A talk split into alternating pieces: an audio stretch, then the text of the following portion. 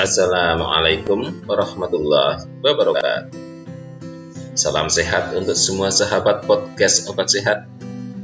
Podcast yang membahas masalah obat dan kesehatan dengan santai, namun tetap informatif. Bersama Anda, Teguh Iswinarno, apoteker, yang akan menemani sahabat semua beberapa saat ke depan.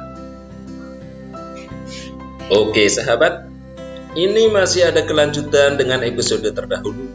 Masih tentang musim virus.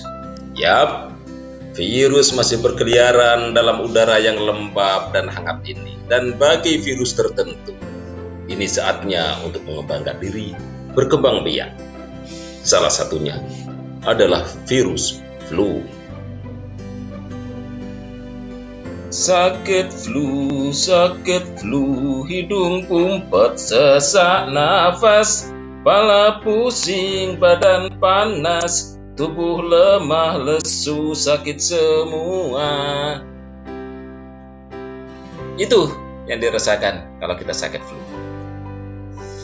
Rasa yang lain ya pening, pusing, tenggorokan sakit, dan sebangsa itulah. Pokoknya, Gak enak. Sakit. Kok enak? Ya kalau sakit. Flu. Apa sih yang harus dilakukan? Minum obat atau minum vitamin? Mana yang lebih baik? Flu itu disebabkan oleh virus. Dan asal tahu saja, virus tidak mempan antibiotik. Jadi Percuma saja jika minum obat antibiotik seperti amoksisilin atau ampicillin atau cefadroxil atau jenis-jenis antibiotik yang lain. Percuma.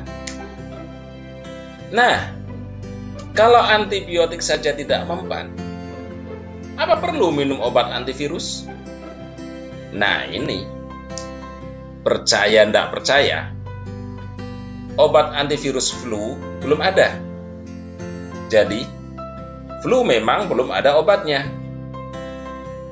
Lalu, obat flu yang banyak dijual itu obat macam apa? Obat palsu? Tenang, tenang sahabat. Itu bukan obat palsu. Obat flu yang beredar adalah obat untuk meredakan gejala flu jadi obat yang berfungsi untuk meredakan demam, batuk, dan melegakan hidung tersumbat akibat flu. Tapi, apakah menghilangkan penyebabnya? Jawabannya, no, no, no, no, no, no, no. Nih, saya kasih tahu. Yang menyembuhkan flu adalah tubuh Anda sendiri. Betul, Mekanisme pertahanan tubuh itu sendiri yang mengusir virus flu. Nah, di sini sudah mulai jelas gimana caranya menyembuhkan diri dari flu. Yap, betul. Menaikkan daya tahan tubuh. Itu kuncinya. Bagaimana caranya menaikkan daya tahan tubuh? Gampang. Minum vitamin bukan sembarang vitamin, tapi vitamin C yang dikombinasikan dengan mineral zinc. Bingung? Tanya saja apoteker yang ada di apotek. Mereka akan menunjukkan produk multivitamin yang dimaksud. Saya kasih contoh saja. Misalnya Sigafit, Redoxon Triple Action, dan Renovit. Obat-obat itu Cukup diminum sekali sehari saja. Selain vitamin, ada juga suplemen yang berfungsi sebagai imunomodulator. Imunomodulator adalah zat-zat yang dapat menaikkan daya tahan tubuh.